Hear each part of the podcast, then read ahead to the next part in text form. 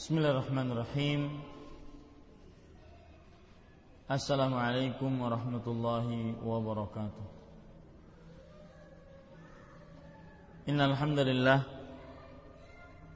نحمده ونستعينه ونستغفره ونعوذ بالله من شرور أنفسنا وسيئات أعمالنا. من يهده الله فلا مضل له ومن يضلل فلا هادي له كثيرا ونساء. واتقوا الله الذي تساءلون به والأرحام. إن الله كان عليكم رقيبا. يا أيها الذين آمنوا اتقوا الله وقولوا قولا سديدا. يصلح لكم أعمالكم ويغفر لكم ذنوبكم.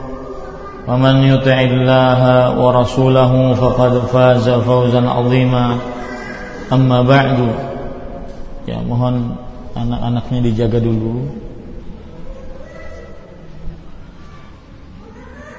فإن أصدق الحديث كتاب الله وخير الهدي هدي محمد صلى الله عليه وعلى آله وسلم وشر الأمور محدثاتها وكل محدثة بدعة وكل بدعة ضلالة وكل ضلالة في النار Alhamdulillah kita bersyukur pada Allah Subhanahu wa taala pada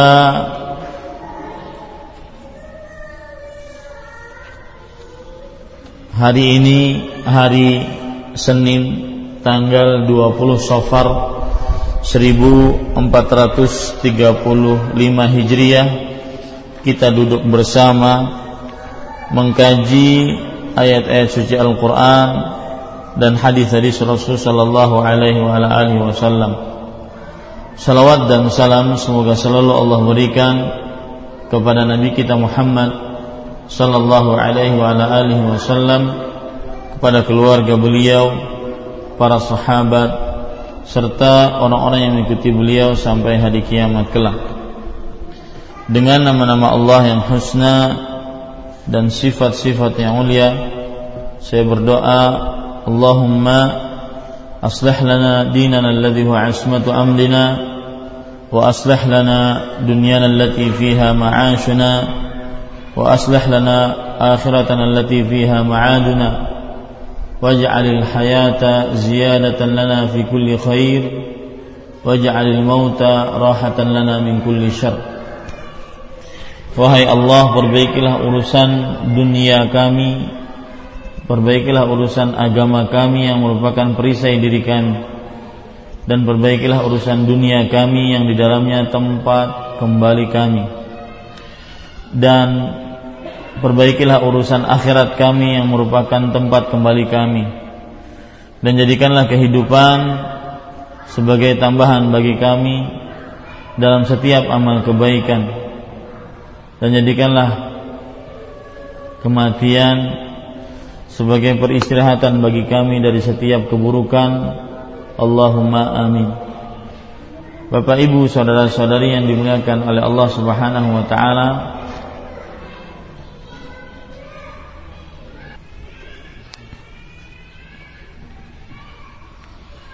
Ya, Bapak Ibu, ibu-ibu, saudari-saudari yang dimuliakan oleh Allah Subhanahu wa taala, di hadapan kita ada kitab fikih sunnah wanita yang asal judulnya adalah Fiqhus Sunnati lin Nisa wa ma yajibu an ta'rifahu kullu muslimatin min ahkam. Artinya fikih sunnah khusus untuk wanita dan apa saja yang wajib diketahui oleh setiap muslim dari hukum-hukum Islam. Dan saya sudah perhatikan buku ini seperti buku fikih-fikih lainnya yaitu buku ini dimulai dengan kitab Toharoh dan diakhiri dengan kitab waris. Maka saya tidak tahu apakah eh, ibu-ibu berkenan kita memulai dengan kitab Toharoh atau kita memulai dengan kitab-kitab lainnya. Kalau seandainya di dalam kajian ibu-ibu karena saya dengar ada yang mengajar selain saya dari kajian-kajian yang ada dan agar tidak tertumpang tindih nantinya maka saya ingin e, mengetahui apakah ada yang mengajar dari kitab fikih dari kitab toharoh ada bu Hah?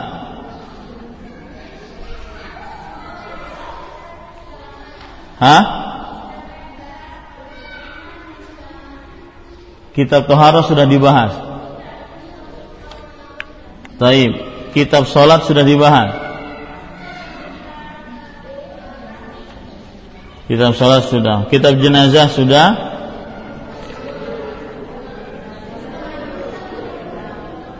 Ya. Enggak, kalau seandainya sudah dibahas, maka kita akan ingin membahas kitab-kitab yang lain agar ilmunya lebih luas. Jangan berkutat hanya pada toharoh saja. Kita perlu juga kita mempelajari kitab nikah, pranikah, pasca nikah, kitab berpisahnya suami istri. Saya bahkan lebih condong kepada kitab makanan atau minuman dan bejana atau kitab berpisahnya suami istri. Karena seperti yang dikatakan tadi sudah dibahas apalagi sedang dibahas ya maka jangan sampai tertumpang tindih nantinya ya jangan sampai tertumpang tindih saya tidak ingin seperti itu biar saja ustaz-ustaz yang lain sudah membahas dan melanjutkan kajiannya maka wallahu alam kita akan mulai saja dengan uh, pembahasan tentang kitab makanan dan minuman. Kalau nanti ada yang tidak setuju, maka mohon panitia untuk memberitahukan kepada saya. Sekarang kita bahas itu dulu, ya. Kalau seandainya tidak setuju, maka kita bahas nanti dengan panitia mana ibu-ibu berembuk, silahkan. Kalau seandainya sudah sudah kemudian diulang lagi, maka baik sebenarnya pengulangan. Allah Subhanahu wa taala berfirman wa dzakir fa inna dzikra tanfa'ul mu'minin. Berzikirlah ingatlah sesungguhnya mengingat itu baik untuk orang-orang beriman tetapi di sana ada yang belum kita pelajari atau belum kita sentuh sama sekali. Sedangkan kita juga memerlukannya dan membutuhkannya. Kita bahas masalah makanan. Silahkan buka halaman 33 eh, halaman 399 kitab makanan minuman dan bejana atau wadah. Pertama makanan definisi At'imah adalah jamak dari to'am dari kata to'am yaitu makanan pokok dan selainnya yang dimakan dan dicerna oleh manusia. Jadi yang dimaksudkan dengan makan di sini adalah makanan pokok dan selainnya yang dimakan dan dicerna manusia. Hukum asal semua makanan adalah halal kecuali yang dijelaskan oleh dalil bahwa makanan tersebut diharamkan. Saya lupa yang menulis kitab ini adalah seorang syekh yang bernama Abu Malik Kamal bin Sayyid Salim. Beliau adalah orang yang berasal dari Mesir dan tata cara beliau di dalam menulis kitab ini adalah sering sekali beliau menyebutkan sebuah hukum kemudian beliau dalili dari Al-Qur'an dan sunnah Nabi Muhammad sallallahu alaihi wasallam. Kemudian juga kadang menyebutkan perkataan para para salafus saleh. Baik. Hukum asal semua makanan adalah halal kecuali yang dijelaskan oleh dalil bahwa makanan tersebut diharamkan. Nah, ini penting. Ibu-ibu, saudari-saudari yang dimuliakan oleh Allah, ini adalah sebuah hukum bahwa al-aslu fil asya al-ibaha. Asal hukum makanan, asal hukum segala sesuatu adalah halal kecuali ada dalil yang menyatakan bahwasanya makanan tersebut haram. Dan ini sangat bermanfaat untuk kita sebagai seorang muslim Karena dengan dalil ini atau dengan hukum ini, dengan asal hukum ini akhirnya kita uh, walhamdulillah mudah memilih makanan yang mana kita ingin makan. Ya, kita tidak perlu bertanya kepada orang-orang apakah durian itu haram atau halal. Kita tidak perlu bertanya apakah e, ikan patin itu halal atau haram, tidak perlu. Karena asal hukumnya adalah halal kecuali ada dalil ada dalil yang mengharamkannya. Dalil yang menunjukkan akan hal itu Syekh Abu Malik rahimahullah taala berkata, Allah Subhanahu wa taala berfirman, "Ya ayyuhan nas, kulu mimma fil ardi halalan tayyiba wa la tattabi'u khutuwati syaitan, innahu lakum aduwwum mubin." Wahai manusia, makanlah dari apa-apa yang ada di dalam bumi sebagai makanan yang halal dan baik. Lihat kata-kata makanlah. Makanlah di sini perintah untuk memakan dan menunjukkan kepada perintah untuk memakan menunjukkan kepada agar dijauh agar memakan apa saja yang diperbolehkan. Ya. Apa saja akhirnya berdasarkan perintah ini semua makanan dihalalkan halalan thayyiba wala tattabi'u khutuwati syaitan jadi dalil yang menunjukkan bahwasanya hukum segala makanan halal kecuali yang diharamkan berarti yang diharamkan itu lebih sedikit dibandingkan yang dihalalkan. Itu maksudnya. Ketika kita berbicara asal hukum makanan adalah halal. Nah, kemudian Dalil yang lain juga adalah surat Al-An'am ayat 145 yang dibawakan oleh penulis di sini. Kalau saya katakan penulis itu berarti e, adalah Syekh Abu Malik hafizahullah taala. Dalilnya qul la ajidu fi ma uhiya ilayya muharraman ala ta'imin yat'amuhu illa an yakuna maitatan aw daman masfuhan aw lahma khinzir. Fa innahu rijsun aw fisqan uhilla li ghairillahi bih. Kalau ada ada papan tulis enak ini tapi tidak mengapa selama tidak ada papan tulis. Perhatikan saja ayatnya baik-baik ya. Jangan sampai melenceng ke sana kemari. Lihat perhatikan kul. Artinya katakanlah la ajidu. Aku tidak mendapati. Nah, ini ini disebut dengan penafian. La ajidu. Ini disebut dengan penafian. Fima uhiya ilayya. Dalam wahyu yang diwahyukan kepadaku ala qa'imin yat'amuhu. Sesuatu yang diharamkan bagi orang yang hendak memakannya. Illa. Nah di sini adalah pengecualian. Di sini adalah pengecualian. Illa. Mulai di sini pengecualian. Illa an yakuna maitatan au daman masfuhan au lahma khinzirin. Kecuali makanan itu bangkai atau darah yang mengalir atau daging babi. Nah apa faedahnya saya katakan tadi ya? Mulai dari la ajidu itu adalah peniadaan. Kemudian illa an yakuna adalah penafian. Pasti bingung ya? Apalagi ada suara anak-anak. Saya mohon anak-anaknya dijaga ya? La ajidu tidak mendapati di sini penaf, peniadaan penafian illa an yakuna kecuali ya kecuali nah kaedahnya adalah apabila ada penafian kemudian setelahnya ada pengecualian menunjukkan kepada pengkhususan. Nah, itu catat baik-baik Bu. Apabila ada pengecualian, eh afwan, saya ulangi, apabila ada peniadaan yang dimulai dari ayat la ajidu fima uhiya ilayya muharraman ala ta'imin yat'amuhu illa illa di sini pengecualian. Ya illa pengecualian. Apabila ada penafian yang di setelahi dengan pengecualian menunjukkan kepada peni, uh, pengkhususan. Menunjukkan kepada pengkhususan. Ya artinya apa? Perhatikan tidak ada yang diharamkan oleh Allah kecuali hanya tiga.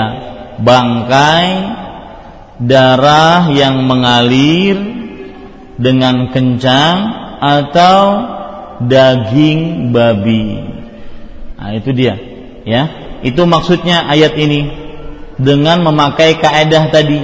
Apabila ada peniadaan yang diakhiri dengan pengecualian menunjukkan kepada pengkhususan menunjukkan kepada pengkhususan ya itu yang saya katakan tadi asal hukum ya makanan asalnya halal kecuali yang diharamkan. Berarti yang diharamkan itu lebih sedikit dibandingkan yang dihalalkan. Yang dihalalkan apa saja.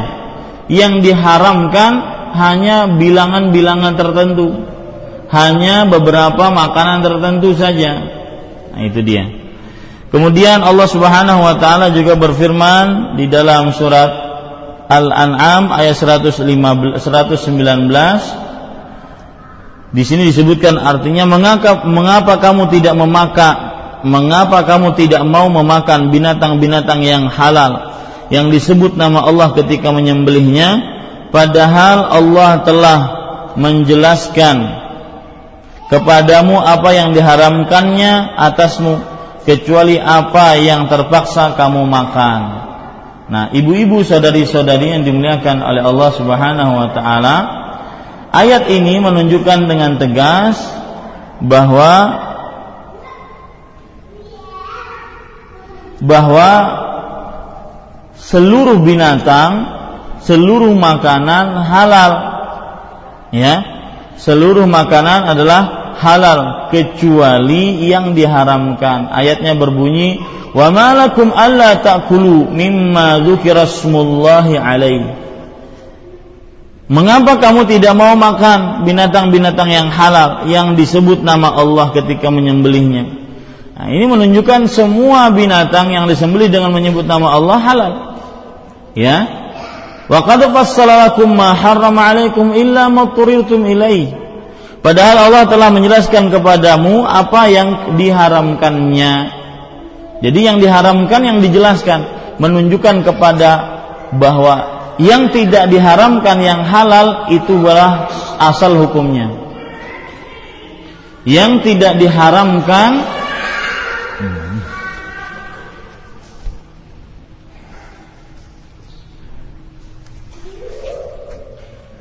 Coba kita berhenti, mereka akan berhenti. Itu namanya dari syaitan agar kita tidak ngaji. Ya, jadi anak-anak ini memang diganggu atau diperintahkan untuk syaitan untuk mengganggu orang yang ngaji. Coba kita berhenti. Mereka akan diam. Ini kejadian banyak. Ya, perhatikan baik-baik. Yang jelas tiga ayat ini menunjukkan dalil asal hukum makanan adalah halal. Ya. Asal hukum makanan adalah apa? Halal. Kemudian penulis Syekh Abu Malik hafizahullah taala mengatakan, "Ketahuilah wahai saudariku seiman, bahwa makanan itu mungkin dibolehkan atau didiamkan oleh nasyarak dalam dua kondisi ini berarti makanan tersebut halal karena inilah hukum asalnya. Jadi tidak ada makanan yang haram kecuali yang memang diharamkan oleh Allah dalam kitabnya atau melalui lisan rasulnya. Nah ini penting beliau menyatakan ini. Ketahuilah wahai saudariku bahwa di dalam Islam ada makanan yang seluruhnya dihalalkan dan atau ada makanan yang didiamkan oleh syariat Islam. Itu juga menunjukkan kehalalan. Jadi penghalalan dalam syariat Islam terhadap makan itu dua. Yang pertama disebutkan oleh syariat Islam bahwasanya itu halal. Yang kedua bahwasanya Islam membiarkan makanan tersebut tidak disebutkan hukumnya apakah halal apakah haram dibiarkan oleh Islam. Ini menunjukkan juga bahwa makanan tersebut halal. Intinya tidak ada makanan yang haram kecuali yang diharamkan oleh Allah dalam kitabnya ataupun melalui lisan Rasul Shallallahu Alaihi Wasallam dalam hadisnya. Allah Subhanahu Wa Taala berfirman katakanlah Terangkanlah kepadaku tentang rizki yang diturunkan Allah kepada kalian. Lalu kalian jadikan sebagiannya haram dan sebagiannya halal. Katakanlah apakah Allah telah memberikan izin kepada kalian tentang ini atau kalian mengada-ngada terhadap Allah. Ini ayat surat Yunus ayat 59 menunjukkan bahwa kita sebagai seorang muslim tidak boleh asal-asalan untuk menghalalkan atau untuk mengharamkan. Ya, ayat ini menunjukkan itu. Kita sebagai seorang muslim tidak boleh menghalalkan atau mengharamkan seenaknya karena hak untuk penghalalan dan hak untuk pengharaman hanya milik Allah Subhanahu wa taala. Ayatnya dalam Al-Qur'an disebutkan Qul ma anzalallahu lakum min rizqin minhu haraman wa halalan. Katakanlah apa yang Allah Subhanahu wa taala eh, terangkanlah kepadaku tentang rizki yang diturunkan Allah Subhanahu wa taala. Lalu kalian jadikan sebagiannya haram sebagiannya halal. Ya. Qul Allahu adzina lakum am taftarun. Katakanlah wahai Muhammad sallallahu alaihi wasallam apakah Allah telah memberikan izin kepada kalian tentang ini yaitu tentang penghalalan dan pengharaman. Karena hak penghalalan dan pengharaman hanya Allah Subhanahu wa taala. Atau kalian mengada-ngada terhadap Allah Subhanahu wa taala. Kemudian kemungkinan lain bahwa nas mengharamkannya sehingga makanan tersebut haram. Ketahuilah bahwa asal adanya perbedaan antara yang haram dari yang mubah dalam setiap hal baik makanan, minuman dan selain keduanya merupakan perbedaan pembedaan antara yang baik dari yang buruk. Jika sesuatu itu baik maka ia mubah, jika buruk ia haram. Allah taala berfirman, nah, sebelum kita baca apa yang disebutkan oleh penulis dari ayat Al-Qur'an, maka saya ingin menjelaskan apa maksud penulis ketika mengatakan itu. Ketahuilah bahwa asal adanya pembedaan antara yang haram dari yang mubah dalam setiap hal baik makanan, minuman dan selain keduanya merupakan pembedaan antara yang baik dari yang buruk. Artinya, beliau ingin menyatakan kepada kita bahwa kita bisa membedakan mana makanan yang haram, makanan makanan yang halal itu dari sisi baik dan buruknya. Nah, ya. Perhatikan baik-baik itu. Dari sisi baik dan buruknya, kita bisa menyatakan bahwasanya makanan ini haram, makanan ini halal kalau kita lihat ini baik, ini buruk. Ya, ini baik, ini buruk. Jika sesuatu itu baik, maka berarti dia boleh dimakan.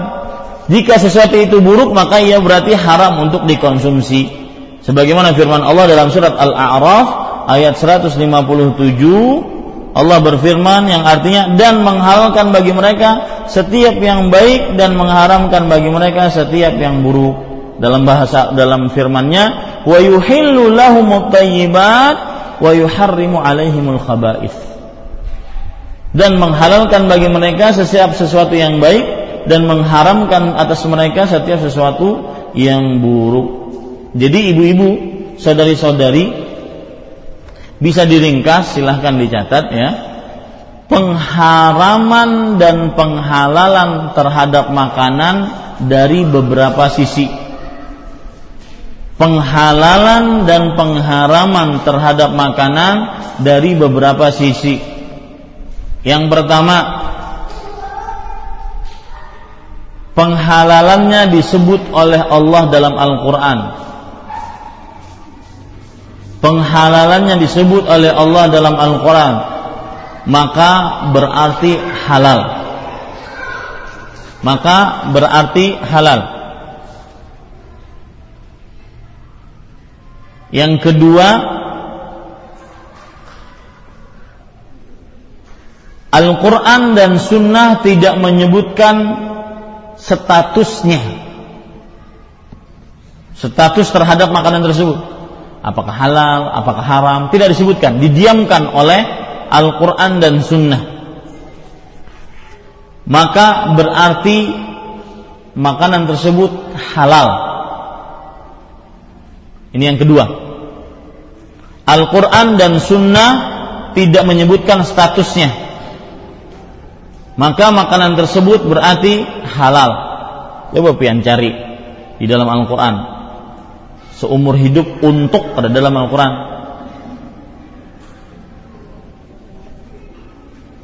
Ya. Maka ini berarti halal. Kenapa? Karena hukumnya didiamkan oleh Al-Quran. Yang ketiga,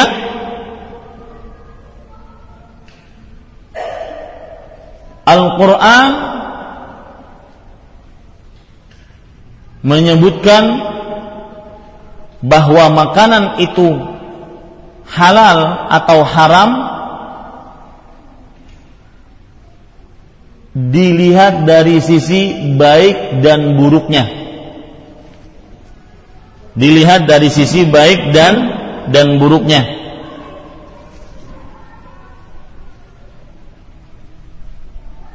Seperti dari firman Allah yang berbunyi, "Wa yuhillu lahum wa yuharrimu 'alaihimul khaba'ith."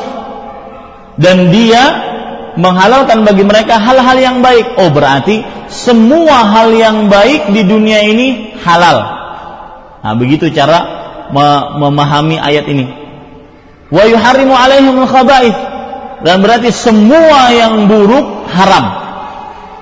Apa saja yang buruk berarti haram. Ya, nah, berarti saya ulangi. Ada tiga cara kita menyata, me, apa, menyu, me, menunjukkan bahwa hal ini haram, hal ini halal. Penghalalan dan pengharaman terhadap sebuah makanan dari tiga sisi. Yang pertama, apa yang disebutkan oleh Allah dan Rasulnya di dalam Al-Quran dan Sunnah halal maka itu berarti halal. Satu. Yang kedua, apa yang didiamkan oleh Allah dan Rasulnya di dalam Al-Quran dan Sunnah maka itu berarti halal. Dua. Yang ketiga, makanan dalam kategori baik maka itu berarti halal. Makanan dalam kategori buruk berarti dalam uh, berarti haram. Nah, begitu. Ya, ini ibu-ibu, saudari-saudari, bagaimana kita bisa menentukan makanan tersebut melalui Al-Qur'an dan Sunnah peng, tentang penghalalan pengharaman. Baik, sekarang surat Al-Anfal ayat 37 yang disebutkan oleh penulis di sini supaya Allah memisahkan golongan yang buruk dari yang baik dan menjadikan golongan yang buruk itu sebagiannya di atas sebagian yang lain. Surat Al-Anfal ayat 37 Allah Subhanahu wa taala berfirman liyamizallahu al-khabitha min at-tayyib wa yaj'al al-khabitha ba'dahu 'ala ba'dhin fayarkumahu jami'an ya agar Allah bisa membedakan mana yang buruk dari yang baik dan menjadikan mana yang buruk sebagiannya dari sebagian yang lain. Ini menunjukkan Bapak Ibu, saudari-saudari yang dimuliakan oleh Allah Subhanahu wa taala e, poin yang ketiga tadi, kita bisa membedakan bahwasanya makanan ini haram, makanan ini halal kalau dilihat dari sisi apanya, Bu? Sisi apanya? Baik dan baik dan buruknya. Ya. Nah, sekarang kita ingin praktekkan bu ya tiga kaidah yang ibu tulis tadi kita ingin praktekkan e, dalam sebuah makanan atau disebut oleh sebagian laki-laki minuman atau hisapan rokok misalkan rokok menurut poin yang pertama. Apakah dia barang yang dihalalkan oleh Allah dalam Al-Quran atau oleh Rasulullah dalam sunnahnya? Maka tidak disebutkan. Ya kan? Tidak disebutkan. Maka beranjak kita kepada yang kedua apakah dia didiamkan oleh Allah dan Rasulnya dalam Al-Quran dan dalam sunnah Nabi Muhammad SAW oh iya didiamkan. Oh berarti halal. Maka kita beranjak kepada yang ketiga. Apakah dia baik baik atau buruk? Maka jawabannya seluruhnya sepakat. Dia adalah konsumsi yang buruk. Bahkan sampai pembuat rokoknya sendiri mereka menyatakan itu dan mereka jujur bahwasanya rokok dapat uh, apa namanya? dapat menyebabkan kanker, keguguran, impotensi, kegagalan jantung dan semisalnya. Maka dari sini kita bisa menyatakan bahwasanya rokok itu apa? Haram. Berkat cara yang ketiga tadi. Dengan cara yang ketiga tadi bahwasanya semua yang buruk diharamkan dalam Islam dan semua yang baik dihalalkan dalam Islam. Nah, seperti itu Bu, cara memakainya. Sekarang kita sebutkan misalkan beras. Ya, beras. Apakah dia halal atau haram? Kita gunakan tiga yang tadi. Maka jawabannya yang pertama kita bisa memakai bahwasanya Allah Subhanahu wa taala menyebutkan dia halal tapi tidak disebutkan beras. Ada penyebutannya dari sunnah Rasul Shallallahu Alaihi Wasallam, ya, yaitu sebagai makanan. Oh berarti dia halal. Nah begitu. Nah, ini cara menentukan bagaimana kita menentukan makanan tersebut halal atau haram melalui tiga tahapan bu. Yang pertama apa saja yang disebutkan oleh Allah dalam Al-Quran atau oleh Rasulullah dalam sunnah Nabi Muhammad SAW halal maka dia halal. Ya. Kemudian cara yang kedua yaitu apa saja yang didiamkan oleh Allah dan oleh Rasul Wasallam di dalam Al-Quran atau di dalam hadis-hadis maka berarti dia apa? Berarti dia apa bu?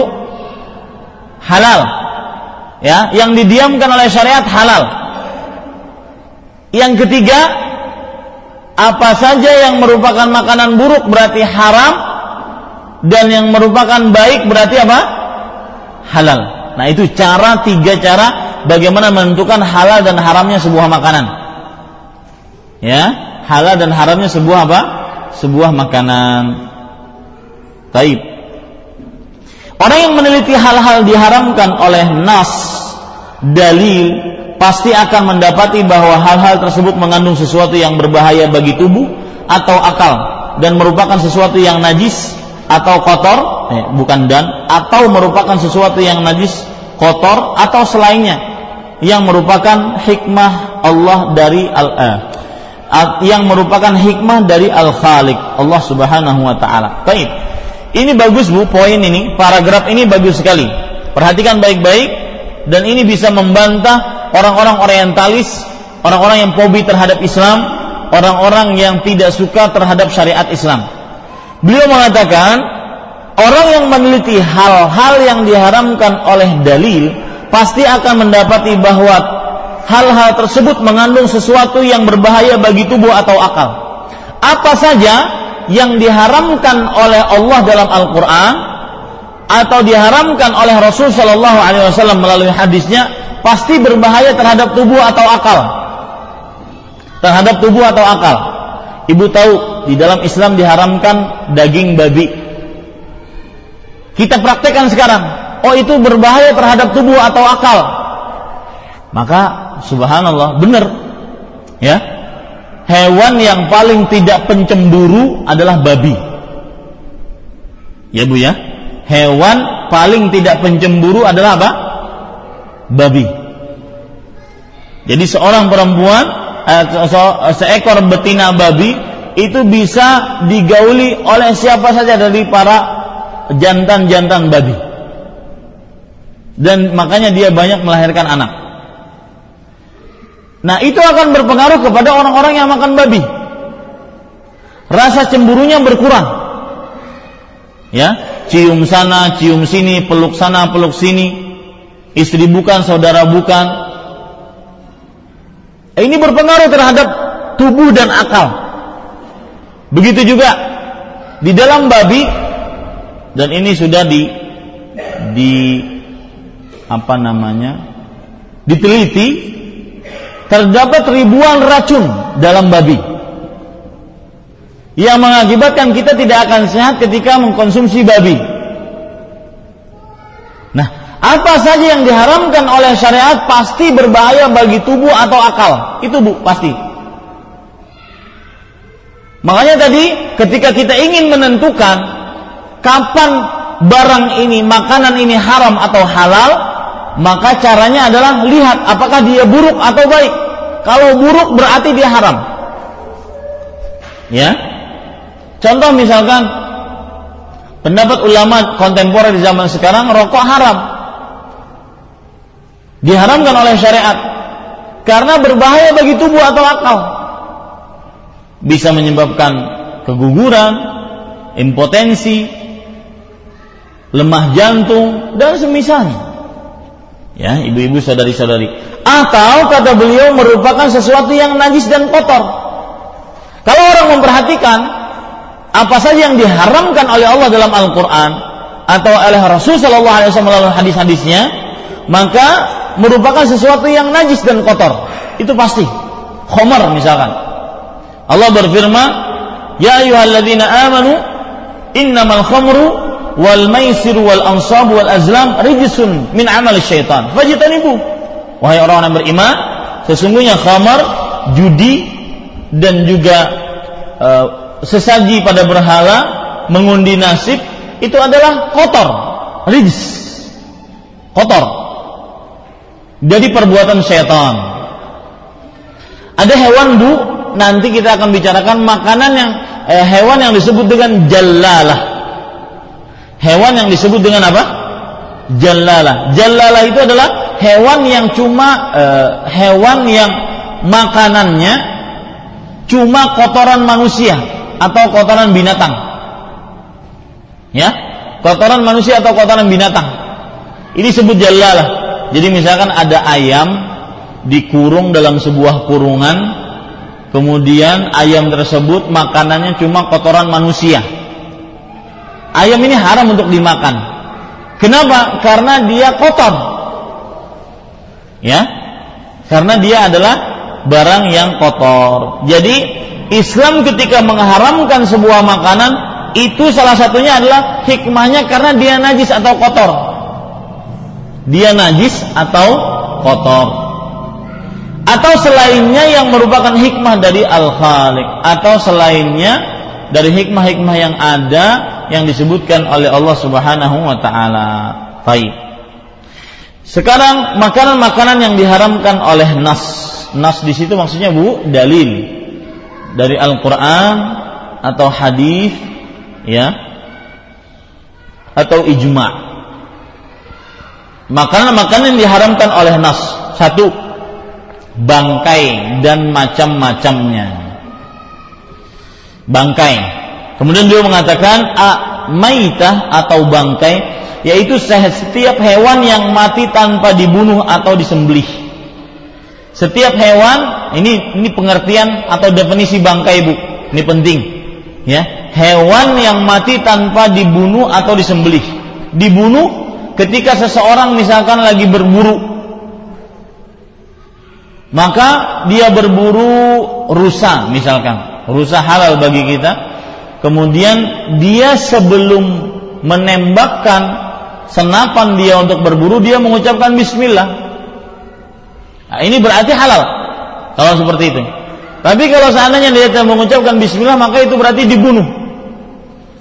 Ya tanpa bismillah maka berarti haram. Ya? Nah, bangkai adalah setiap hewan yang mati tanpa dibunuh atau disembelih. Karena cara Islam dalam menyem, dalam me, mengakhiri hidup dari si hewan tersebut adalah dengan sembelih. Berarti kalau seandainya hewan tersebut disetrum sampai mati, ini jadi bangkai karena dia hewan yang mati tanpa dibunuh atau disembelih. Ya. Yang B, munkhaniqah yaitu hewan yang mati cekik. Ini jenis lain dari bangkai. Hewan yang mati tercekik, entah kejepit apa, entah kejepit pintu, entah kejepit e, ban mobil, pokoknya mati tercekik. Dia tidak disembelih matinya. Maka ini disebut dengan bangkai juga. Ini jenis bangkai yang kedua. Jenis bangkai yang ketiga mauqudah, yaitu hewan yang dipukul dengan tongkat atau sejenisnya hingga mati. Ini juga tidak disembelih atau tidak dibunuh. Ya. Tetapi dipukul dia dengan tongkat yang sangat besar kemudian mati akhirnya. Nah, ini bangkai juga ini. Ini jenis bangkai yang ketiga. Kemudian juga uh, mutaraddiyah yaitu hewan yang terjatuh dari tempat yang tinggi hingga mati. Misalkan hewan ayam jatuh dari uh, apa namanya? dari atas rumah dan dia tidak bisa terbang, mati dia. Nah, ini namanya mutaraddiyah. Ya. Ini juga termasuk bangkai. Kenapa? Karena dia tidak tidak disembelih. Kemudian yang ke lima atau yang E natihah an natihah yaitu hewan yang diserunduk hewan lain hingga mati ini juga menunjukkan bahwasanya hewan tersebut tidak disembelih ya tidak disembelih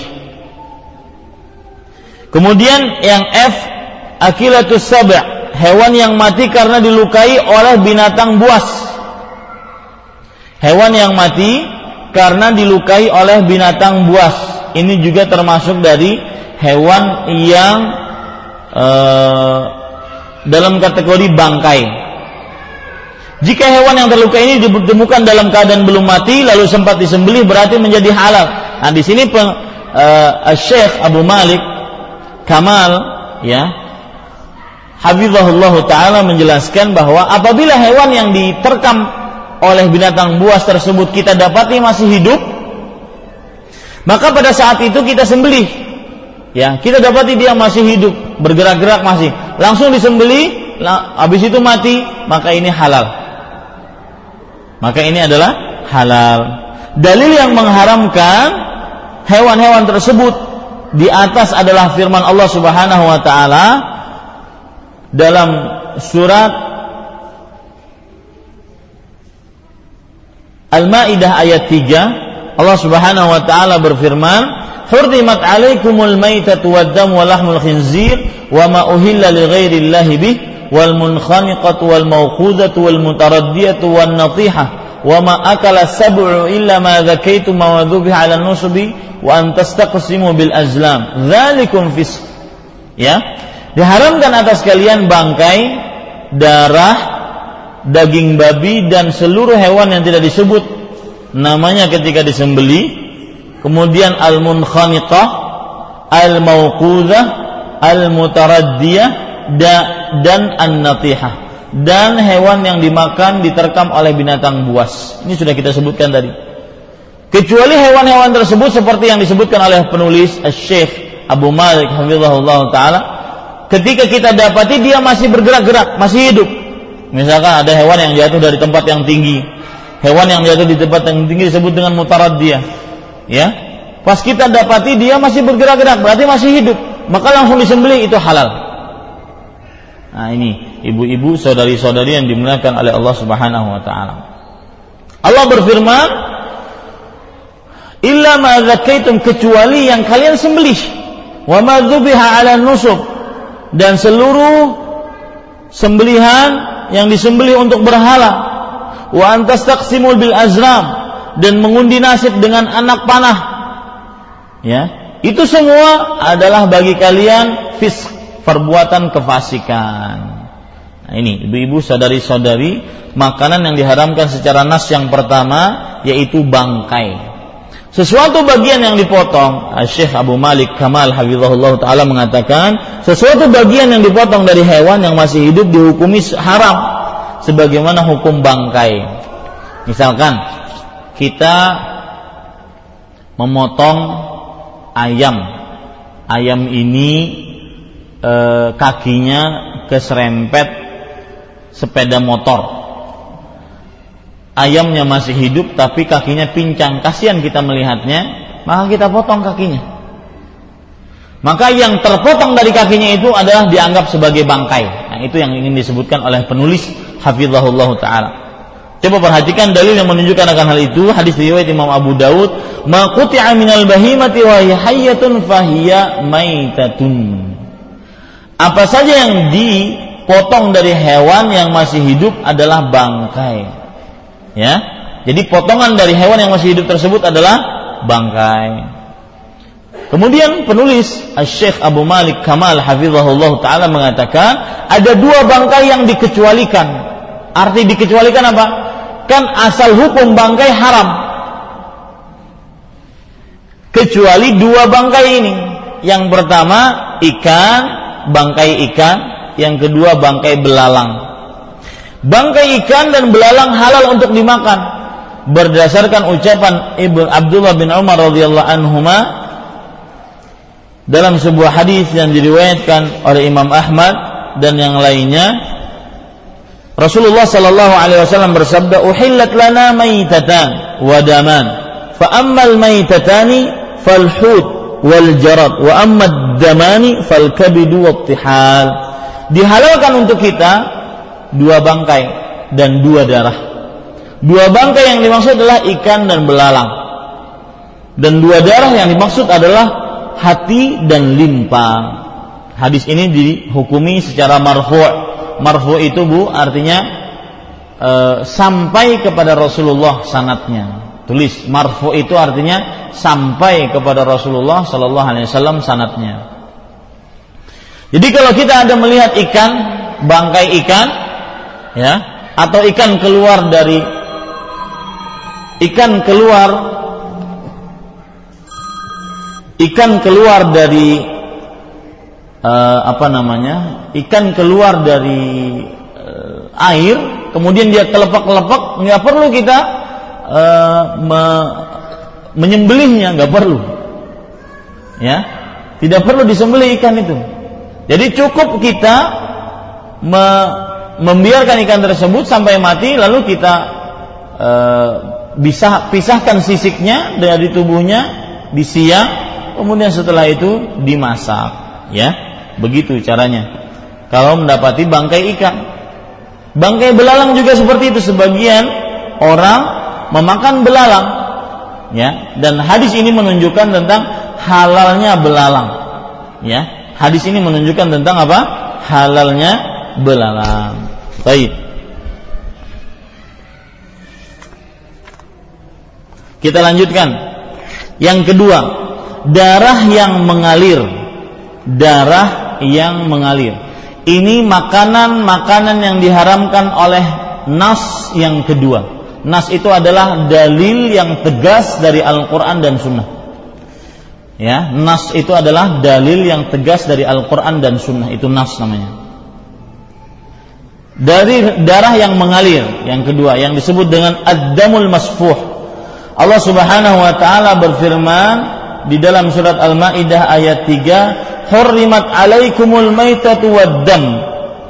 Diharamkan atas bagi kalian memakan bangkai dan darah. Ya. Tidak dihalalkan memakan darah yang mengalir, namun dimaafkan darinya jika hanya sedikit yang biasa ada pada badan hewan sembelihan dan tidak dapat dihindarkan. Nah, ini seperti yang sering ditanyakan. Ustaz, saya mendapati di dalam paha ayam itu masih ada darah-darahnya. Bagaimana?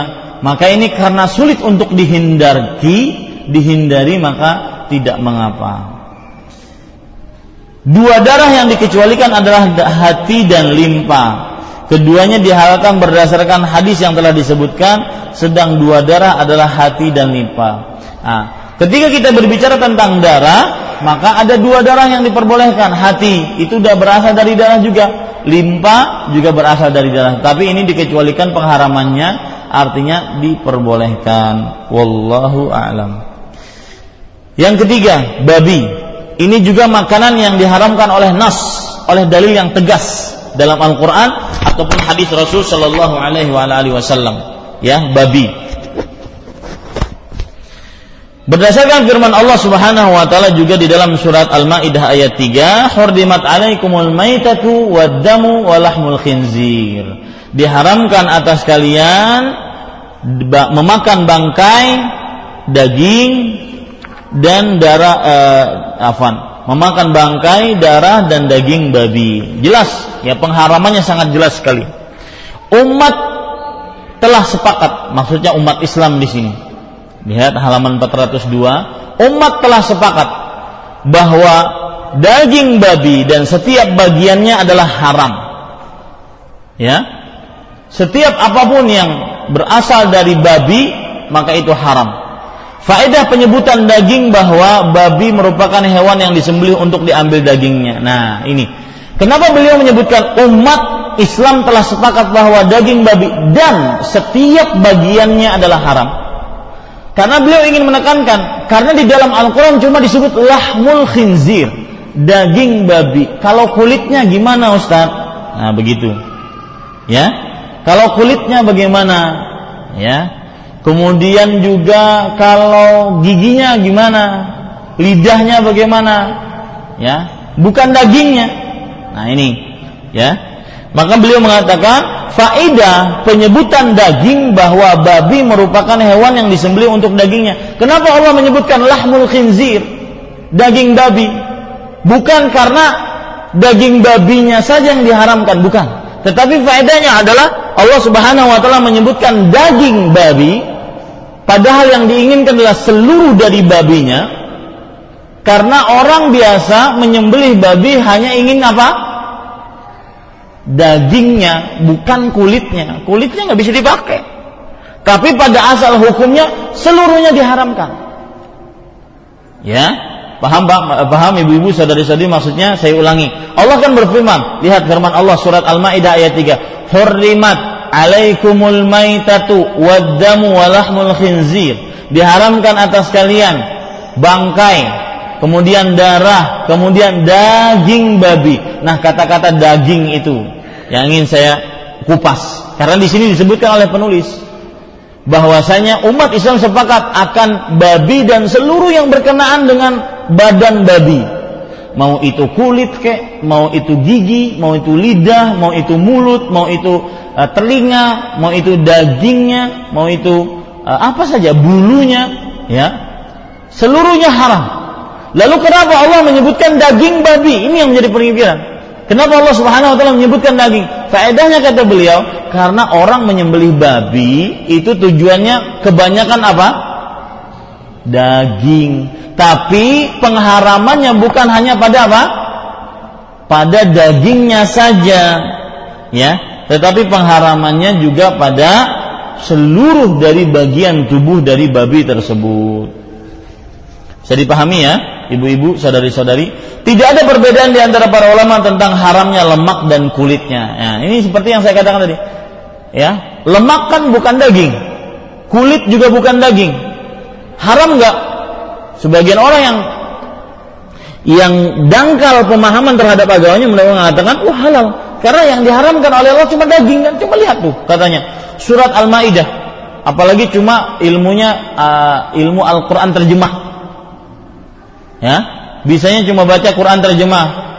Tidak bisa membaca perkataan para ulama. Maka pada saat ini ibu-ibu saudari-saudari yang dimuliakan oleh Allah, ijma' para ulama, konsensus ulama menyatakan bahwasanya babi dari seluruh kontennya baik itu daging, baik itu kulit, baik itu lemak seluruhnya haram. Baik itu bulu, baik itu da, uh, apa gigi ya haram. Kenapa? Karena Allah menginginkan pengharaman terhadap babi secara keseluruhan. Adapun hikmah Allah menyebutkan faedah daging babi secara khusus dalam Al-Quran, lahmun, lahm itu kan e, daging, lahmul khinzir, daging babi, karena kebanyakan manusia menyembelih babi ingin apanya? Dagingnya. Wallahu alam. Nah, kita lanjutkan yang keempat hewan yang tidak disebut nama Allah ketika disembelih. Ya, hewan ini makanan yang diharamkan oleh nas yang keempat, oleh dalil yang tegas. Hewan yang tidak disebut nama Allah ketika disembelih ini haram hukumnya untuk dikonsumsi.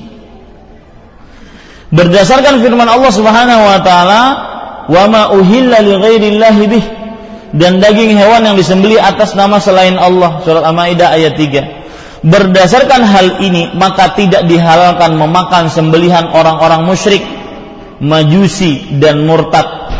Adapun sembelihan orang Nasrani atau Yahudi boleh dimakan selama tidak diketahui bahwa mereka menyembelih dengan menyebut selain nama Allah.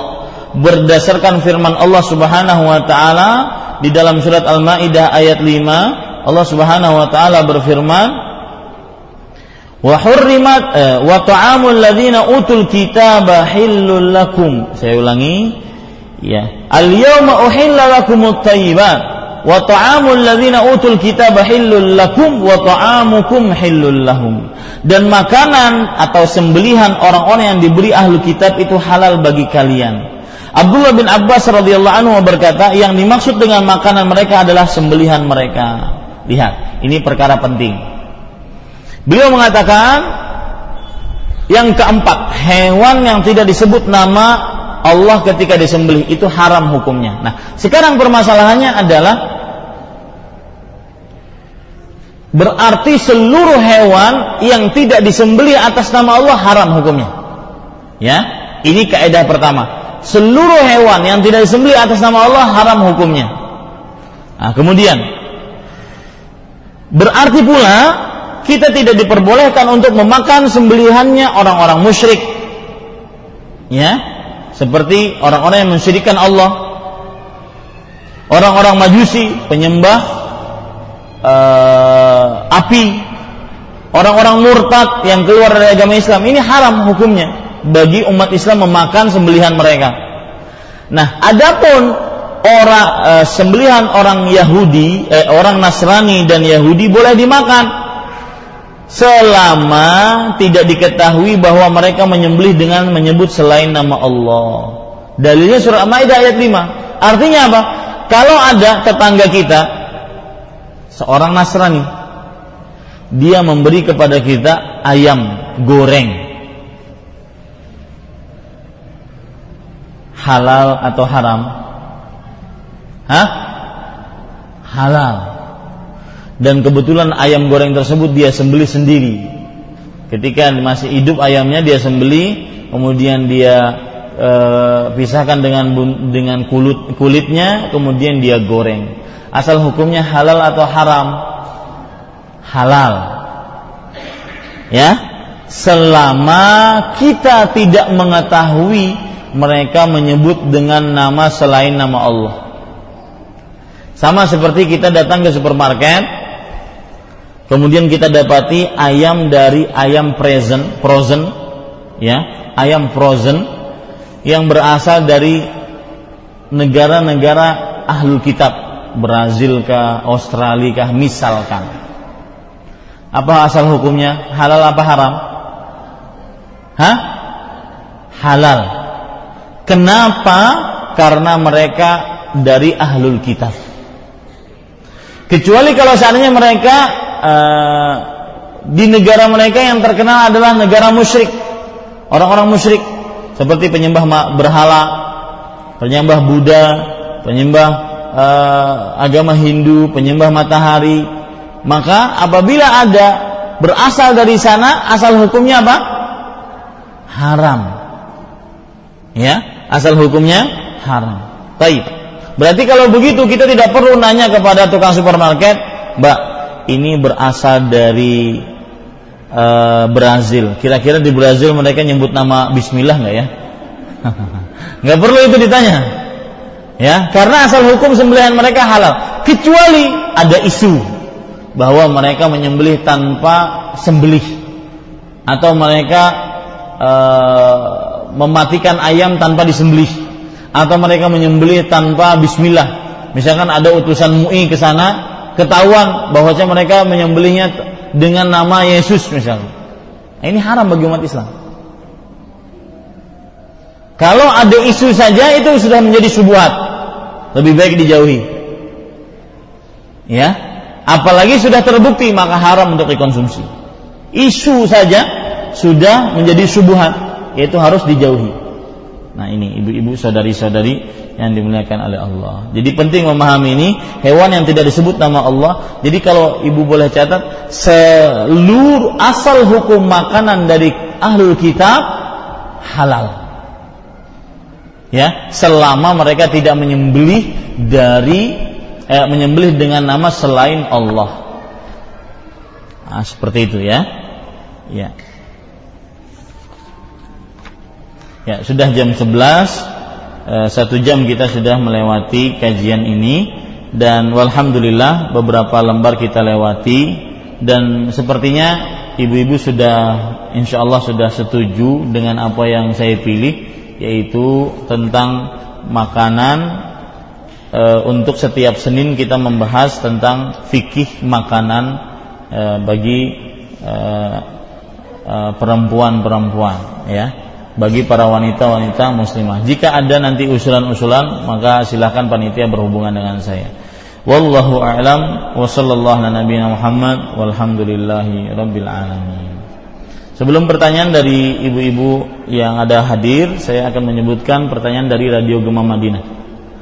Assalamualaikum warahmatullahi wabarakatuh Saya bertanya pada umumnya perempuan mengalami keputihan Dan mungkin keluar waktu sedang sholat tetapi sebelum sholat kita menutup tempat keluarnya terlebih dahulu dengan pembalut atau kapas. Apakah itu akan membatalkan sholat kita jika keputihannya keluar di dalam sholat? Maka jawabannya ya e, keputihan bukan membatalkan sholat. Keputihan tidak membatalkan sholat karena dia bukan sesuatu yang najis dan dia bukan dikategorikan sebagai al kharij minas sabilain dia bukan dikategorikan sebagai uh, sesuatu yang keluar dari kubul atau dubur. Ya. Jadi keputihan bukan pembatal sholat. Wallahu a'lam. Assalamualaikum Waalaikumsalam warahmatullahi wabarakatuh. Apakah pengertian dari talak tiga? Apakah menalak istri tiga kali Atau jatuh dengan langsung menyebutkan bilangan tiga? Misalnya Kamu saya, saya talak tiga kali. Nah ini jadi ada seorang suami mengatakan kepada istrinya, lihat perhatikan baik-baik, kamu saya talak, kamu saya talak, kamu saya talak. Ini berarti suaminya mengucapkan talaknya berapa kali? Tiga kali. Ada lagi suami yang mengatakan, ini potret yang kedua, kamu saya talak tiga kali. Ya, ini yang kedua. Ada lagi yang mengatakan bahwasanya kamu saya talak. Kemudian mereka rujuk. Kemudian pada waktu yang lain lagi mereka mengatakan kamu saya talak. Ini yang kedua berarti. Lalu mereka rujuk lagi. Kamu saya talak. Nah, itu baru yang ketiga. Nah, mana yang disebut dengan talak bain kubro? Jadi talak itu Bu, ini ini menarik juga, ya. Menarik juga berbicara tentang masalah talak karena uh, tetapi sebagian orang kadang-kadang takut bicara masalah talak. Takut ketulah katanya. Ketulah itu maksudnya uh, takut mimpa dirinya. Tidak benar karena ini hukum Islam, kita harus pelajari. Yang benar adalah jadi di dalam talak itu ada namanya talak bain sugra ada namanya talak bain kubro. Talak bain sugro adalah seorang suami mentalak istrinya kemudian habis masa iddah dan dia belum merujuk istrinya. Ini namanya talak bain sugro. Seorang suami mentalak istrinya sampai habis masa iddah. Dia belum merujuk istrinya. Ini namanya talak bain sugro. Kalau sudah talak bain sugro, ingin rujuk bagaimana? Maka harus nikah lagi harus nikah lagi yaitu ada dua mempelai ada ijab kabul ada saksi ada wali ada mahar. Seperti nikah pertama. Karena dia sudah talak bain sugra talak bain kecil. Adapun talak bain kubro adalah talak bain kubro adalah seorang suami mentalak istrinya pada kali yang ketiga. Ya pada kali yang ketiga. Sesudah rujuk dua kali. Paham bu ya? Paham gak bu? Paham bedanya talak bayin sugro dengan kubro? Ah, enggak. Lihat perkataan saya. Talak bain kubro adalah seorang suami mentalak istrinya pada kali yang ketiga setelah rujuk dua kali. Jadi misalkan ada seorang suami mengatakan saya talak kamu, eh tapi malamnya dia nggak tahan, rujuk deh, ya, rujuk deh katanya. Ini sudah tiketnya sudah habis satu, Kan tiket laki-laki itu tiga. Kemudian besoknya terjadi lagi pertengkaran hebat, perang dunia kelima. Kemudian suaminya mengatakan, saya talak kamu.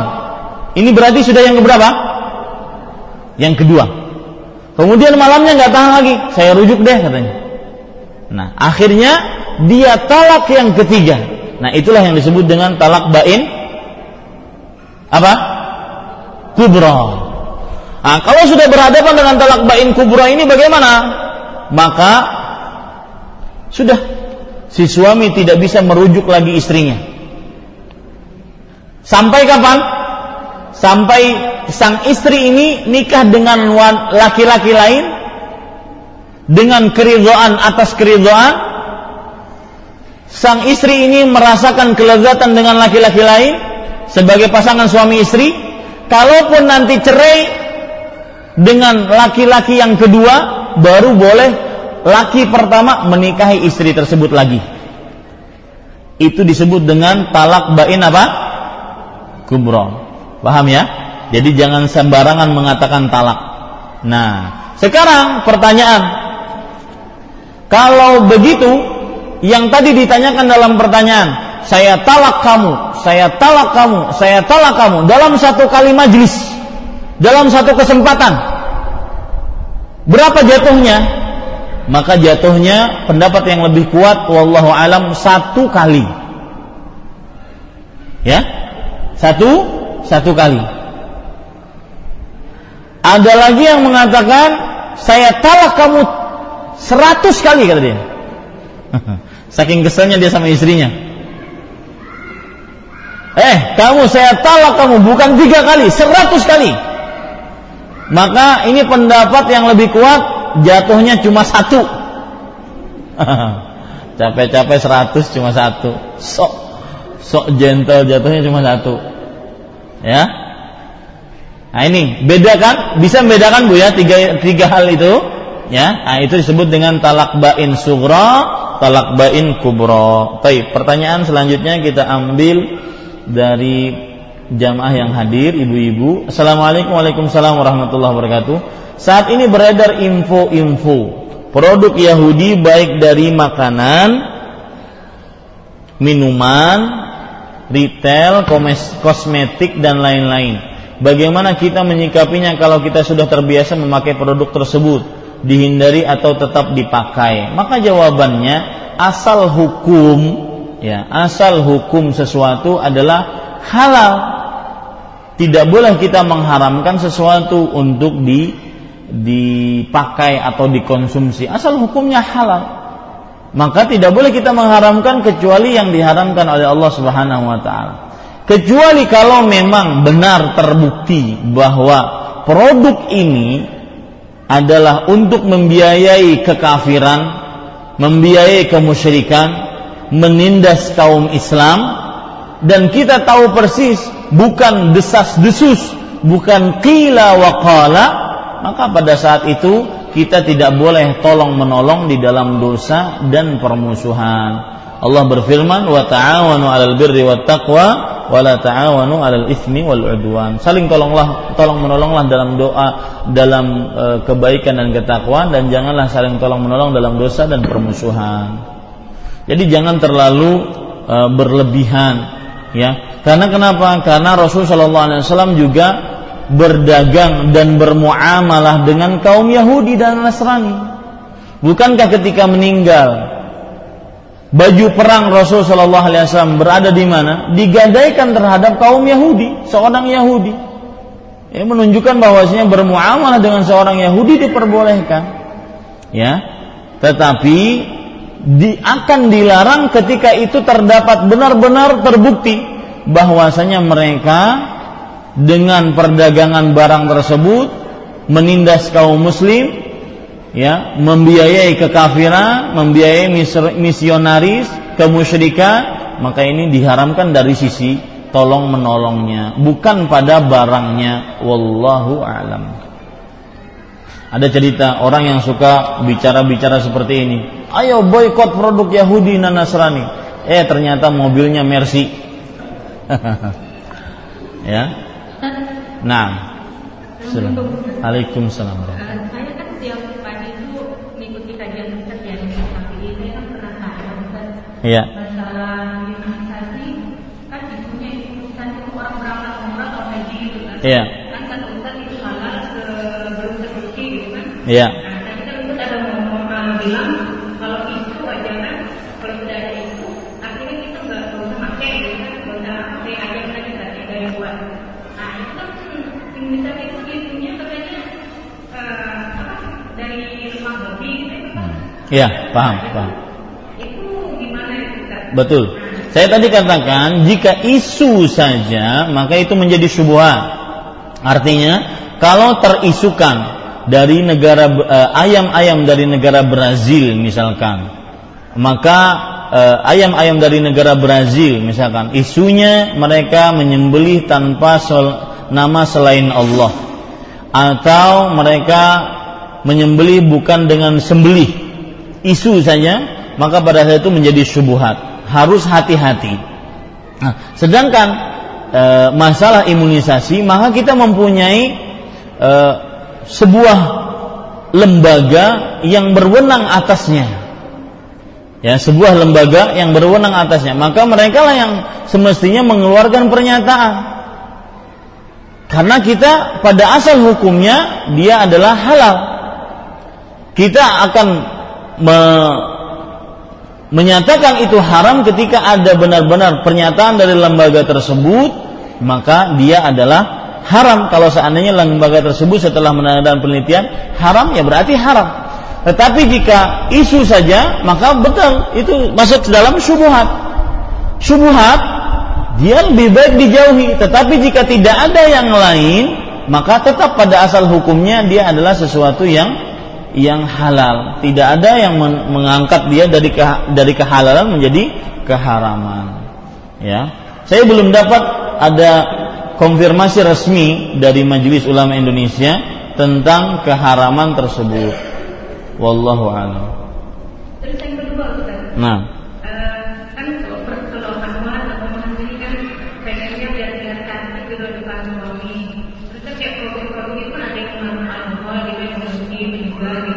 Ya. Saya pernah tanya pada satu Ustaz katanya boleh atau nggak diminum gitu kan? Iya. Nah, ini kan saya kan pakai produk pembersih penjaga itu kayak ini mengandung alkohol gitu kan? Iya. Nah itu gimana itu hukumnya? Boleh nggak kita bawa sholat atau gimana itu kan?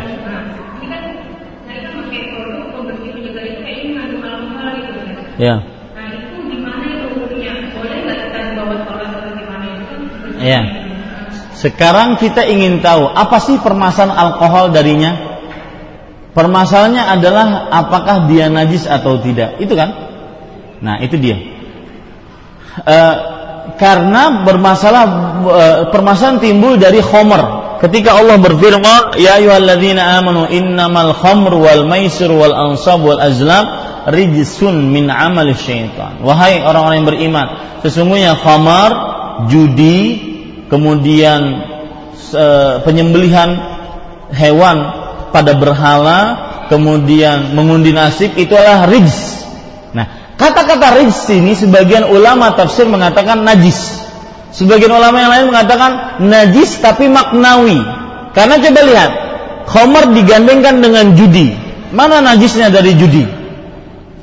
Khomer digandengkan dengan uh, sembelihan hewan yang disembeli pada berhala. Mana najisnya?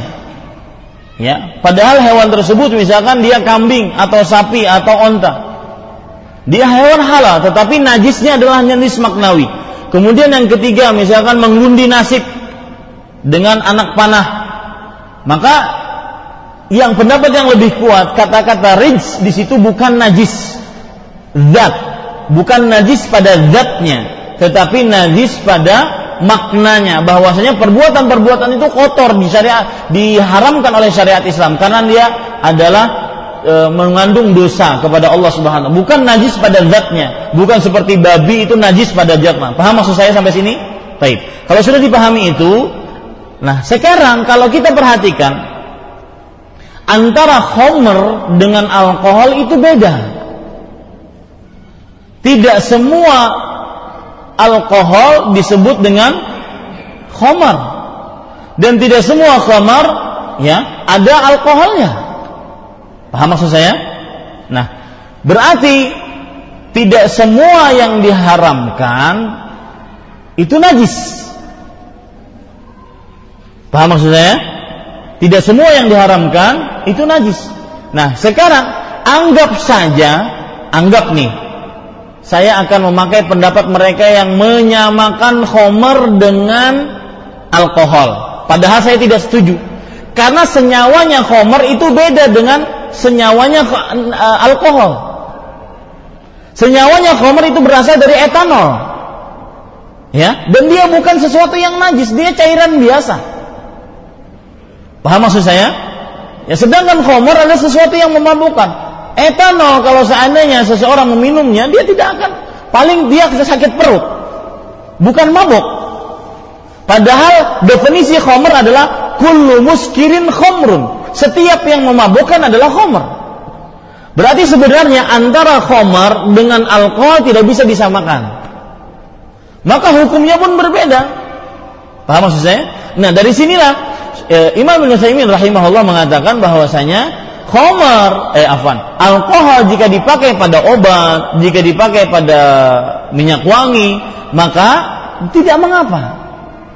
Lebih baik lagi dalam jumlah yang minimal persentasenya sedikit, 5% misalkan 10%. Ini lebih baik lagi. Lebih baik lagi beliau mengatakan kalau memakai minyak wangi yang tidak pakai tidak pakai khamar sama eh, tidak, pakai alkohol sama sekali agar keluar dari khilaf yang ada.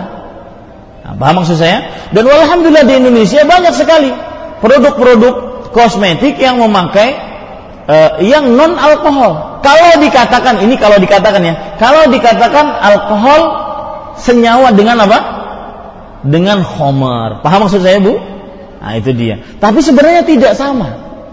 Ya, tidak sama. Itu pun homer tersebut di zaman Rasulullah pendapat yang lebih kuat saya lebih condong kepada pendapat bahwa Homer tidak najis. Kalau kita katakan homer itu sama dengan alkohol, oke, silahkan homer samakan dengan alkohol. Saya akan memakai pendapat Anda. Tetapi sebenarnya al homer itu tidak najis. Pendapat yang lebih eh, saya condong kepadanya homer tidak dengan dalil beberapa dalil. Yang pertama, ketika Allah menurunkan ayat tentang haramnya homer, Anas bin Malik dan para sahabat yang lain menuangkan homer di jalan-jalan kaum muslim. Kalau itu najis, maka akan dilarang oleh Allah dan Rasulnya. Kenapa menuangkan najis di janggang jalan kaum muslim? Satu. Yang kedua, kalau khomer itu najis, maka akan ada riwayat para sahabat Nabi radhiyallahu anhu membasuh khomer-khomer tersebut dengan air agar hilang najisnya. Tapi tidak ada riwayat bahwasanya para sahabat Nabi radhiyallahu anhu membasuh bejana-bejana mereka tempat asal tempat khomer-khomer mereka. Eh menunjukkan bahwasanya khomer tersebut wallahu alam tidak najis. Makanya saya katakan dari awal tadi, ketika Allah berfirman, "Innamal khamru wal maisir wal ansab wal azlam rijsun." Rijs kata-kata rijsun di sini bukan najis, tetapi kotor, najis maknawi. Artinya ini perbuatan tidak boleh diharamkan dalam agama Islam. Paham maksud saya? Nah, itu kalau seandainya khamar mau disamakan dengan alkohol. Apalagi ini alkohol tidak sama senyawanya dengan apa? Dengan khamar. Nah, jadi ya kalau ingin saya jawab ringkasannya tidak mengapa seorang memakai kosmetik yang di dalamnya ada khomar, afan, ada apa? Alkohol. Karena kita katakan tadi antara alkohol dengan khomar itu beda. Ya. Yang kedua, lebih baik mencari kosmetik yang tidak ada alkoholnya. Itu lebih keluar daripada khilaf yang ada. Dan alhamdulillah negara kita banyak. Ya, di negara kita banyak yang seperti itu. Wallahu a'lam.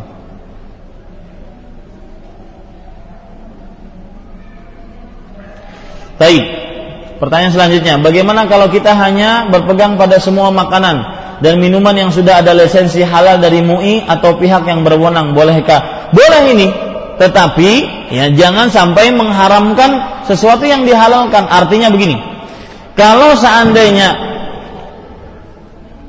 kita berada di negara orang-orang kafir dan mereka mewajibkan makanan untuk muslim itu ada label halalnya. Berarti label yang tidak halal, yang tidak ada label halalnya berarti itu masih diragukan kehalalannya. Maka kalau ini berlaku di negara-negara mayoritas muslim, maka ini yang harus dikerjakan yaitu mencari makanan yang semua labelnya halal. Nah, tapi kalau kita di negara Indonesia, maka asal hukum orang-orang yang tinggal di negara Muslim, semua asal, semua makanannya adalah apa? Halal. Ya, maka tidak perlu kita uh, be, terlalu berkutat dengan label halal tersebut, ya, kecuali memang pemerintah mengeluarkan peraturan bahwasanya ada label halal yang ti, yang tidak berlabel halal maka diragukan kehalalannya. Maka pada saat itu harus kita mentaati e, peraturan pemerintah tersebut karena berarti di sana terdapat syubhat yang harus kita jauhi. Ya, wallahu a'lam. Nah, ada ibu-ibu yang bertanya sini, silakan. Assalamualaikum Waalaikumsalam Ustaz saya mau tanya. Kebetulan eh, tetangga saya ada yang beragama lain, agama Nasrani. Eh, sering kalau mau berikan eh, kami makanan itu Ustaz. Nah, terus itu eh, buat saya saya terima aja.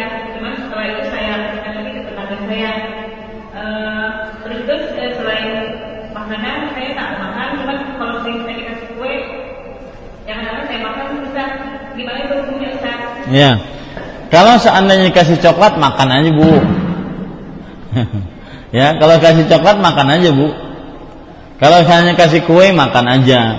Ya, yang jadi permasalahan adalah apabila dia hewan sembelihan. Dan kalaupun dia bukan yang menyembelih, maka halal. Kalaupun dia yang menyembelih juga halal. Ya, asalkan tidak terendus oleh kita atau tidak ada sebuah isu bagi kita adanya misalkan campuran daging campuran ayam uh, apa minyak babi misalkan pada makanannya. Nah, kalau seandainya terendus seperti itu maka ya uh, kita tidak boleh mengkonsumsinya. Tidak boleh mengkonsumsinya. Pernah ada sebuah hadis bahwa para sahabat Nabi para sahabat Nabi radhiyallahu anhum mereka diberikan oleh makan oleh kaum e, Yahudi dan Nasrani kaum ahlul kitab. Sebentar saya carikan hadisnya.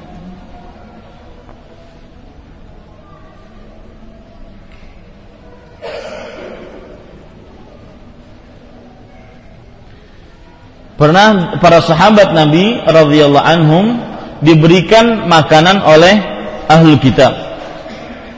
Kemudian Nabi mereka bertanya kepada Rasul sallallahu alaihi wasallam.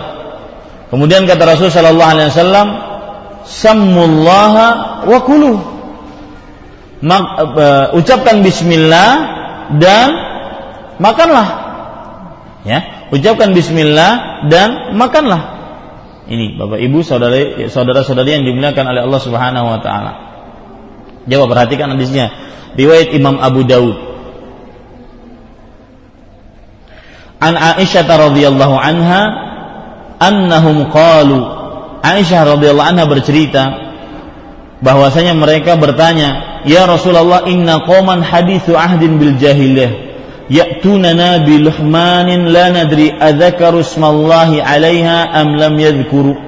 Wahai Rasulullah ada orang-orang yang baru masuk dalam agama Islam ya. Mereka memberikan kepada kami daging. Kami tidak tahu orang tersebut ketika menyembelih menyebutkan nama Allah atau tidak karena baru masuk Islam. Afana kuluminha apakah kami memakan darinya wahai Rasulullah dari daging yang diberikan tersebut Kata Rasulullah SAW, Sammullaha wa kulu. Makanlah, eh, ucapkanlah bismillah dan makanlah. Nah, ibu seperti itu kalau mendapatkan makanan yang tidak terendus, tidak ada isu dia memakai minyak babi misalkan atau dia memakai eh, tidak ada isu dia bahwasanya menyembelih dengan nama selain Allah atau menyembelih bukan dengan selain sembelihan, tidak ada isu seperti itu, maka gunakan hadis ini. Mendapatkan makanan seperti Bismillah, makanlah selesai. Ya, Bismillah, kemudian makanlah dan urusan sudah selesai. Alhamdulillah. Ya, kenapa? Enggak kedengaran bu suaranya. Minjam micnya.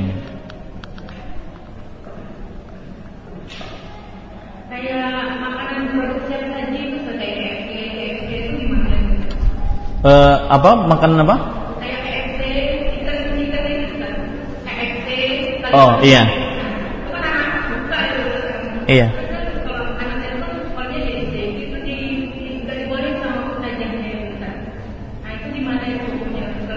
Tidak dibolehkan kenapa? Ya, itu kan berarti karena emosional agama, bukan karena hukum halal atau haramnya kan? Emosional agama.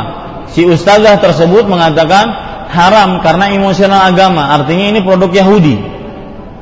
Ya, yang mana dengan e, yang seperti itu akan bisa membiayai orang-orang kafir menindas kaum muslim atau membiayai orang-orang misionaris. Seperti yang saya katakan tadi, kalau itu emosional agama, maka itu bagus sebenarnya emosional agama, tetapi jangan sampai terlalu berlebihan. Dalam artian semua makanan yang berbahasa Inggris akhirnya diharamkan.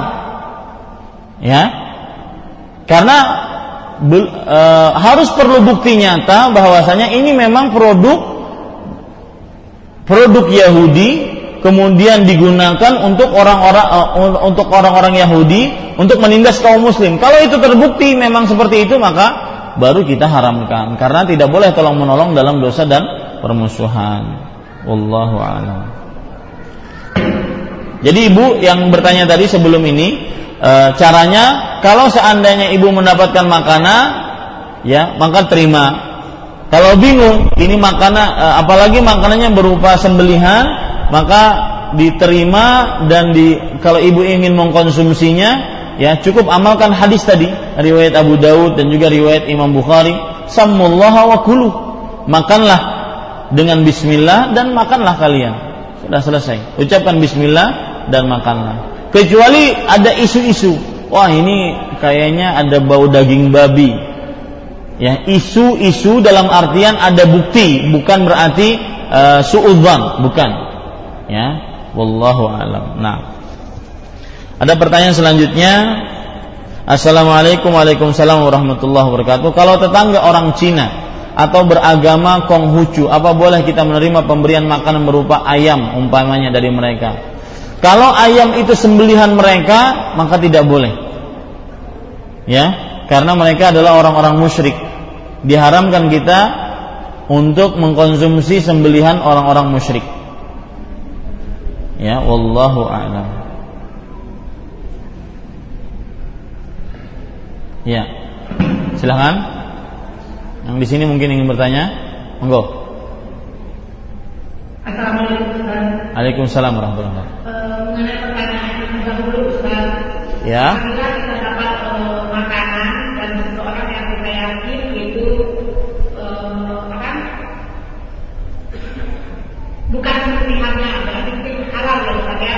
Ya. Tapi ada kekhawatiran dari kita.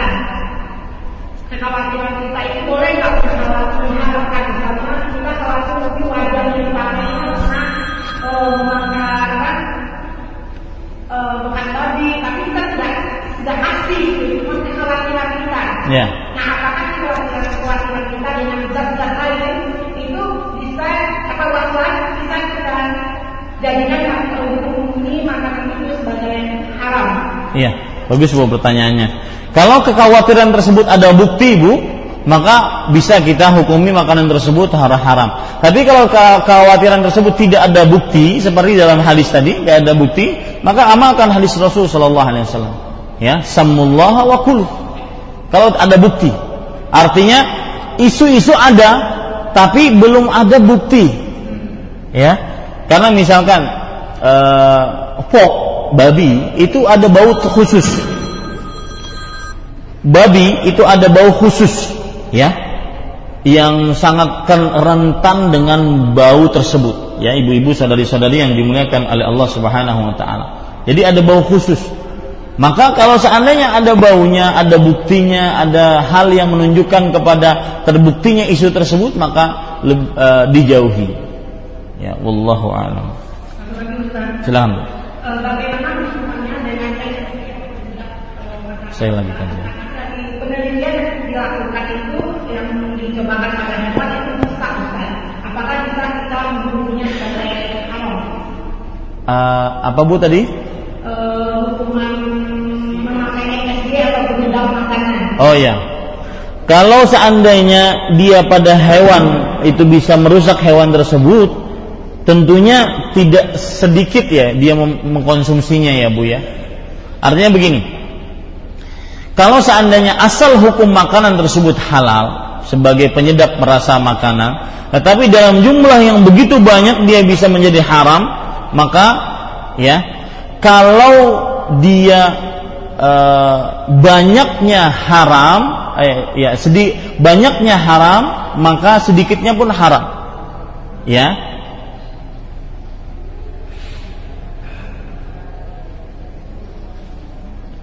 Kalau seandainya sesuatu yang banyak tersebut menjadikan ses- eh, ha- eh, diharamkan, maka sedikitnya pun haram.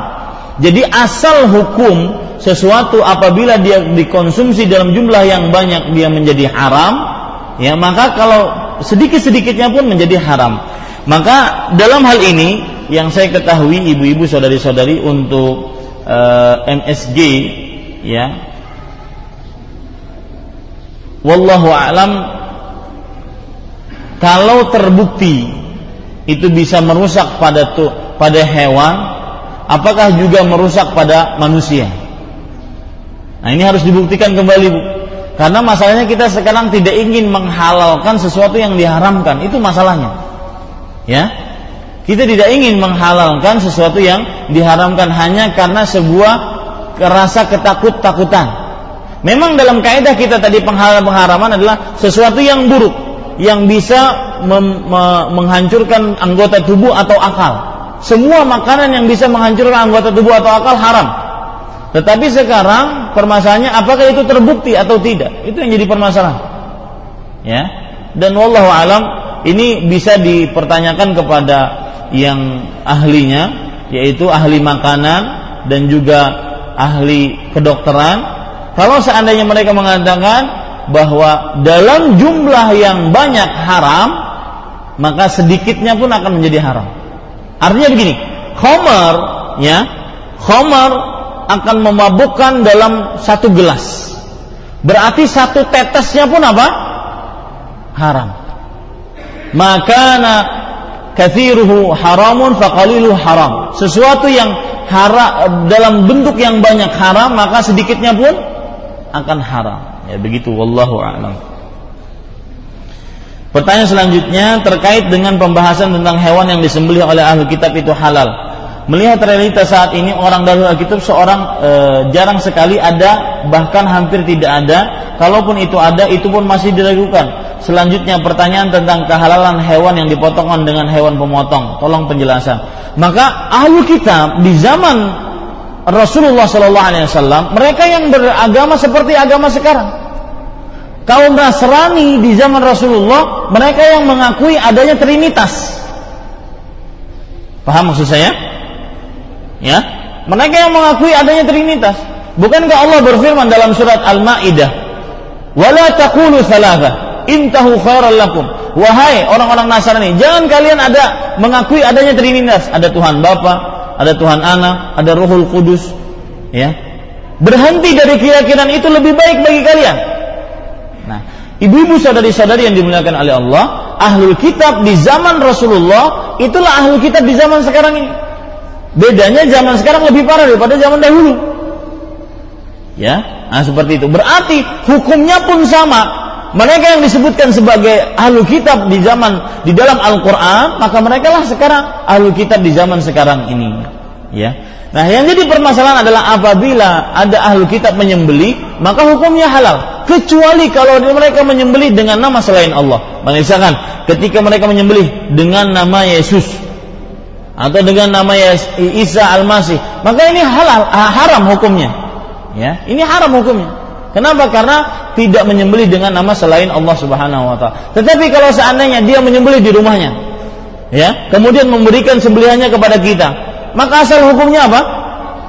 Halal, karena tidak ada bukti bahwasanya itu adalah haram atau hal uh, tidak ada bukti dia menyembelih dengan nama selain Allah Subhanahu wa taala dan asal hukum penyembelihannya adalah halal. Wallahu alam. Nah, bagaimana hewan yang dipotong dengan alat pemotong? Maka jawabannya, jika alat pemotong tersebut biasanya ini uh, ayam, ya, nggak mungkin orang yang uh, produksi ayam frozen itu memotong dengan tangan. Maka caranya yang paling baik, pertama kali ketika membuka, membuka mesin tersebut dengan mengucap Bismillah. Ustaz, sekali Bismillah itu kadang bisa 500 ayam. Bagaimana? Kan cepat itu mesin. Ya, mereka butuh produksi cepat. Nggak mungkin satu satu satu apa, orang menyembelih manual tidak mungkin. Maka mereka pakai mesin. Sedangkan pakai mesin itu prosesnya cepat sekali. Maka bagaimana? Maka wallahu alam, kalau seandainya dari pertama dia menyembelih dengan bismillah, ya, ketika switch on pertama kali bismillah, 500 hewan ayam langsung mati seketika itu juga maka itu insya Allah masuk ke dalam ucapan Bismillah. Karena nggak mungkin dia mengikuti mesin. Bismillah, Bismillah, Bismillah, Bismillah. nggak mungkin. ya pasti ada yang kelewat. Ya dan subhanallah Allah berfirman fattaqullaha masatatu bertakwalah kepada Allah sesuai dengan kemampuan kalian. Ya Allahu alam. Assalamualaikum Waalaikumsalam warahmatullahi wabarakatuh. Seorang suami yang berpoligami Menyebabkan istri-istrinya bertengkar. Berdosakah suami tersebut? Poligami lagi ditanya. Ah nggak ada pertanyaan lain bu. Ya. Perhatikan. Syariat Islam itu tidak mendatangkan keburukan. Itu harus ibu-ibu tanamkan dalam Dalam diri kita. Apa pun bentuknya mau poligami, mau poligame, mau poligama, ya. Syariat Islam tidak mendatangkan keburukan. Apabila orang melaksanakan poligami kemudian cerai, maka itu berarti ada sebuah kekeliruan pada personalnya, bukan pada poligaminya. Ya. Imma suaminya yang keliru, imma istrinya yang keliru. Karena syariat Islam itu tidak mendatangkan kecuali kebaikan. Contoh makanan tadi tidak mendatangkan kecuali kebaikan. Apa yang diharamkan pasti itu buruk atau merusak tubuh atau akal.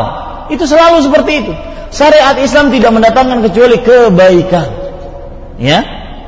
Kalau seandainya ternyata dengan poligami ternyata cerai dan ini juga perhatian kepada para akhwat, kepada ibu-ibu saudari-saudari sekalian bahwasanya jangan sekali-kali kita mengambil opsi cerai mendengar istri suami kita poligami. Udah kalau begitu ceraikan saya saja. Kembalikan saya sama orang tua saya.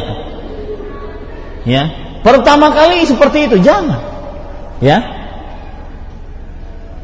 Ini ibu-ibu berat e, kalau seandainya bahkan kepada ibu-ibu yang sudah mengaji pun seperti itu maka Berarti Allah Subhanahu wa taala membuat syariat sesu, syariat yang merusak hubungan keluarga dan ini salah satu target operasi iblis.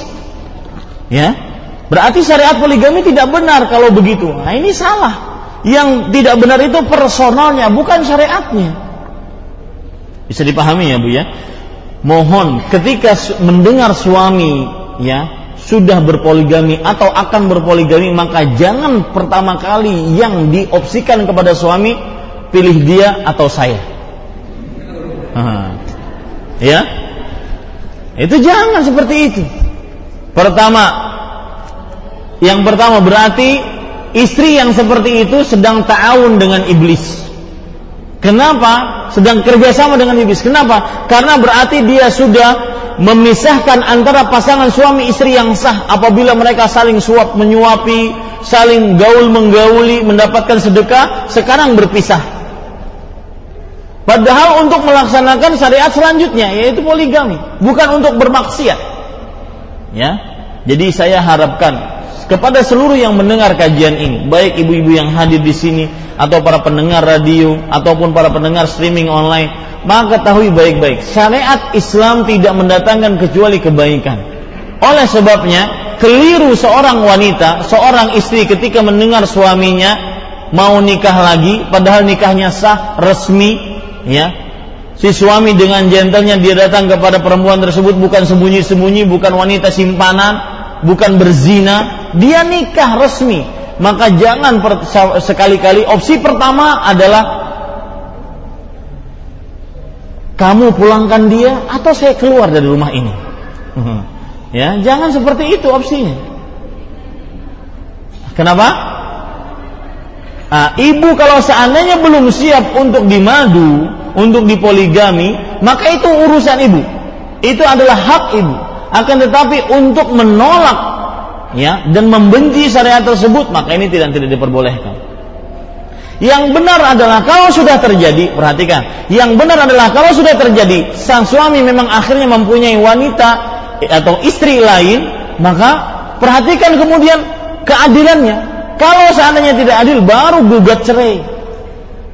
Nah, seperti itu, ya. Makanya saya sering mengatakan kepada para istri, ibu-ibu, saudari-saudari sekalian, jika anda mempunyai istri, eh, suami yang akhirnya dia memilih untuk menjaga kemaluannya, untuk agar dia tidak mengkhianati istrinya, dia memilih untuk melakukan poligami, dia memilih untuk bercerai, eh untuk eh, menikah dengan nikah yang sah, maka ya Anda berarti mempunyai suami yang bertanggung jawab terhadap kemaluannya. Dan itu perlu diapresiasi. Ya, kenapa? Karena dia benar-benar menjaga kemaluannya. Itu sesuatu yang dihalalkan oleh Allah Subhanahu wa taala. Nah, kemudian nanti masalah dia tidak adil terhadap pasangan yang satu dengan pasangan yang lain, tidak adil terhadap anak-anak yang satu dengan anak lain, baru pada saat itu dipermasalahkan. Karena tadi kita saya saya saya mukaddimahi bahwasanya syariat Islam apa pun bentuknya tidak mendatangkan kecuali kebaikan. Ya, tidak mendatangkan kecuali keba kebaikan. Ya, cukup kiranya itu yang bisa saya sampaikan. Uh, mohon maaf kalau pertanyaan belum bisa saya jawab semua. Apa yang baik dari Allah Subhanahu wa taala saya cukupkan. Sallallahu Nabi Muhammad walhamdulillahi rabbil alamin. Wassalamualaikum warahmatullahi wabarakatuh.